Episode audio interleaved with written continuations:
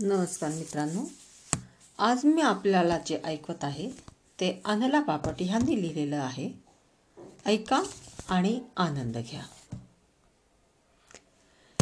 कीर्तीने स्वतःची डायरी बंद केली आणि लाइट बंद करायला गेली. आज पुन्हा साडे अकरा वाजून गेले होते हे तिच्या लक्षात आले.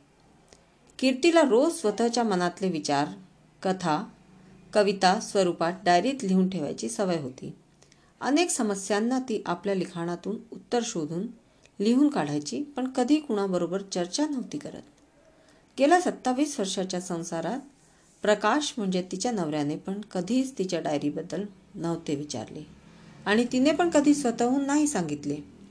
आज वयाच्या एकोणपन्नासाव्या वर्षाच्या वाढदिवसाला पहाटे पहाटे तिने सगळ्यात पहिली आपली डायरी उघडून त्यात एकच ओळ लिहिली मला त्या पाखरांचा हिवा वाटतोय ज्यांना स्वतःची ओळख आहे स्वतंत्रता आहे आणि महत्त्वाचे म्हणजे कुठल्याही जबाबदारीखाली ती पाखरे दबली जात नाही आहेत मला मिळेल का असे स्वच्छ आकाश उडाला आणि तिने डायरी बंद करून ठेवली आणि कामाला लागली. इतक्या वर्षात तिने कधीच सकाळी सकाळी डायरीला हात लावला नव्हता. आज तिला डायरीत लिहिताना पाहून प्रकाशला एकदम विचित्र वाटले आणि त्यांनी तिच्या न कळत डायरी हातात घेतली. आणि आजच्या तारखेच्या पानावर लिहिलेली तिची ओळ वाचली आणि त्याला जाणवले की कीर्तीच्या मनात काहीतरी घुसमट चालू आहे. मग त्याने रोज थोडी थोडी तिची डायरी वाचायला सुरू केली आणि एका आठवड्यातच त्याला जाणवले की कीर्ती खूपच उच्च दर्जाची साहित्यकार आहे. आता त्यांनी तिच्या ह्याच वैशिष्ट्याचा उपयोग करायचे ठरविले. तिने लिहिलेल्या वीस उत्कृष्ट गोष्टींचे त्यांनी फोटो काढून घेतले आणि एका प्रकाशककडे पाठवले. त्या प्रकाशकाने त्याला भरपूर मदत केली आणि बरोबर एक वर्षाने पुन्हा तिच्या पन्नासाव्या वाढदिवसाला त्याने एक मोठा समारंभ ठेवला. त्यात तिच्या पुस्तकाचे विमोचन एका नामांकित हस्तीकडून करवण्याची सगळी व्यवस्था तिच्या नकळत केली.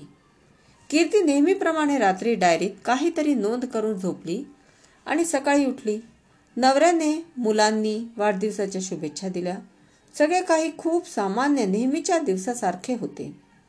अचानक प्रकाश कीर्तीला म्हणाला आज तुझा स्पेशल वाढदिवस आहे. म्हणून आज संध्याकाळी स्पेशल पार्टी करू. ती म्हणाली त्याची काय गरज आहे? तो म्हणाला आहे ना ते तुला नाही कळणार.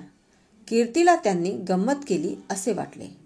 पण साधारण दुपारच्या तीन वाजता एक पार्लरवाली बाई ब्युटिशियन तिच्या ब्युटी ट्रीटमेंट करता घरी आली.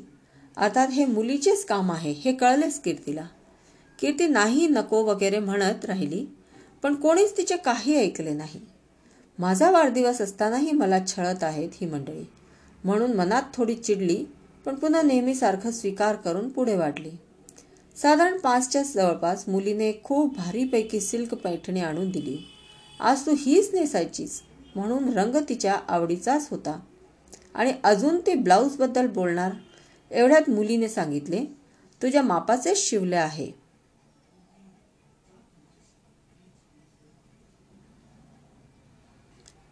बरोबर होईल. तुला मी तुझ्याच शिंप्याकडून शिवून घेतलाय. आपली मुलगी बरीच मोठी झाल्याचे जाणवले कीर्तीला. मनातल्या मनात आनंद आणि कौतुकाचे भाव एक दुसऱ्यात मिसळू लागले होते. त्या पार्लरवाल्या बाईने तिला खूप सुंदर तयार केले होते. एवढे सुंदर की आरशात स्वतःला पाहून स्वतःच्याच प्रेमात पडली ती. पुन्हा एकदा आणि मनात म्हणाली कॉलेजचे दिवस आठवले आज.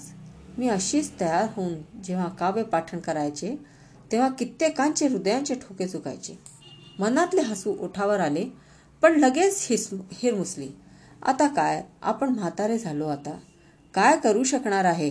विचाराने त्रासली पुन्हा. तेवढ्यात प्रकाशने हाक मारली आम्ही अर्ध्या पाऊण तासात येतो तुला घेऊन जायला. तयार आहेस ना तू? हो तिने थोडे मंद स्वरात उत्तर दिले.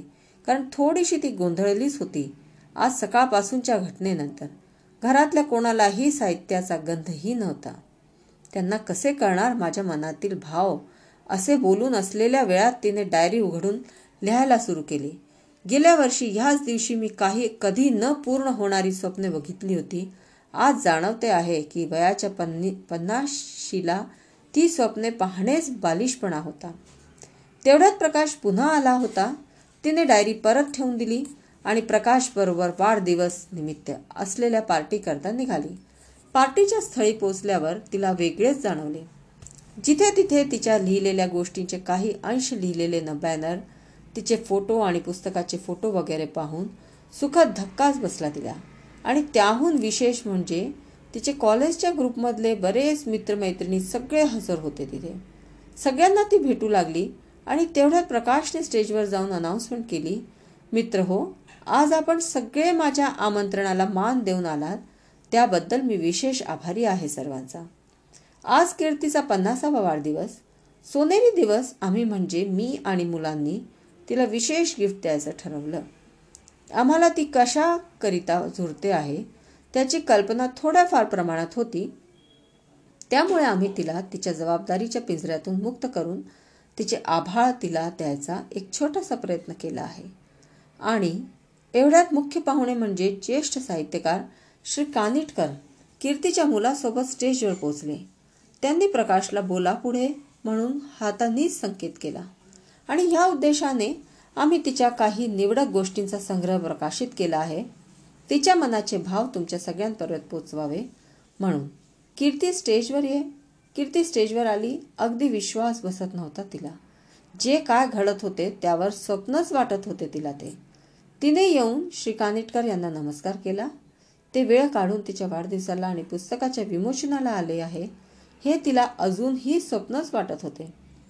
प्रकाशने तिला तिचे पुस्तक हातात देत पुन्हा एकदा सोनेरी वाढदिवसाच्या सोनेरी शुभेच्छा म्हणत तिला सांगितले पुस्तक श्री कानेटकर यांच्या हातात द्यायला. पाहुण्यांनी तिच्या पुस्तकाचे विमोचन केले आणि तिच्याबद्दल चार शब्द बोलले. पण कीर्तीला त्यांच्या शब्दापेक्षा प्रकाशचे शब्द आठवत होते. आम्ही तिला तिचे आकाश द्यायचा छोटासा प्रयत्न केला आहे. आता उंच उंच भरारी घे तू एखाद्या पाखराभरी आतापर्यंत तू आम्हाला आमचे आकाश गाठायला खूप मदत केलीस मार्ग दाखवलास त्याबद्दल खूप खूप आभार आता तुझी पाळी आहे. आम्ही तुला शक्य तोवर सगळी मदत करू. आणि आम्हाला विश्वास आहे की तू या साहित्याचा आकाशात एक चमचमता तारा म्हणून चमकशीलच. आता सगळे आकाश तुझे आहे हे झेप पाखराप्रमाणे. आम्ही आहोतच तुझ्या पाठीशी. खूप खूप शुभेच्छा कीर्ती. कीर्तीला हे सगळे डायरीत किती कधी लिहू त्याची घाई झाली होती. एवढ्या सहाचा गजर वाजला. खाडकन जाग आली. आणि ती एक सुंदर स्वप्नापासून मुक्त झाली.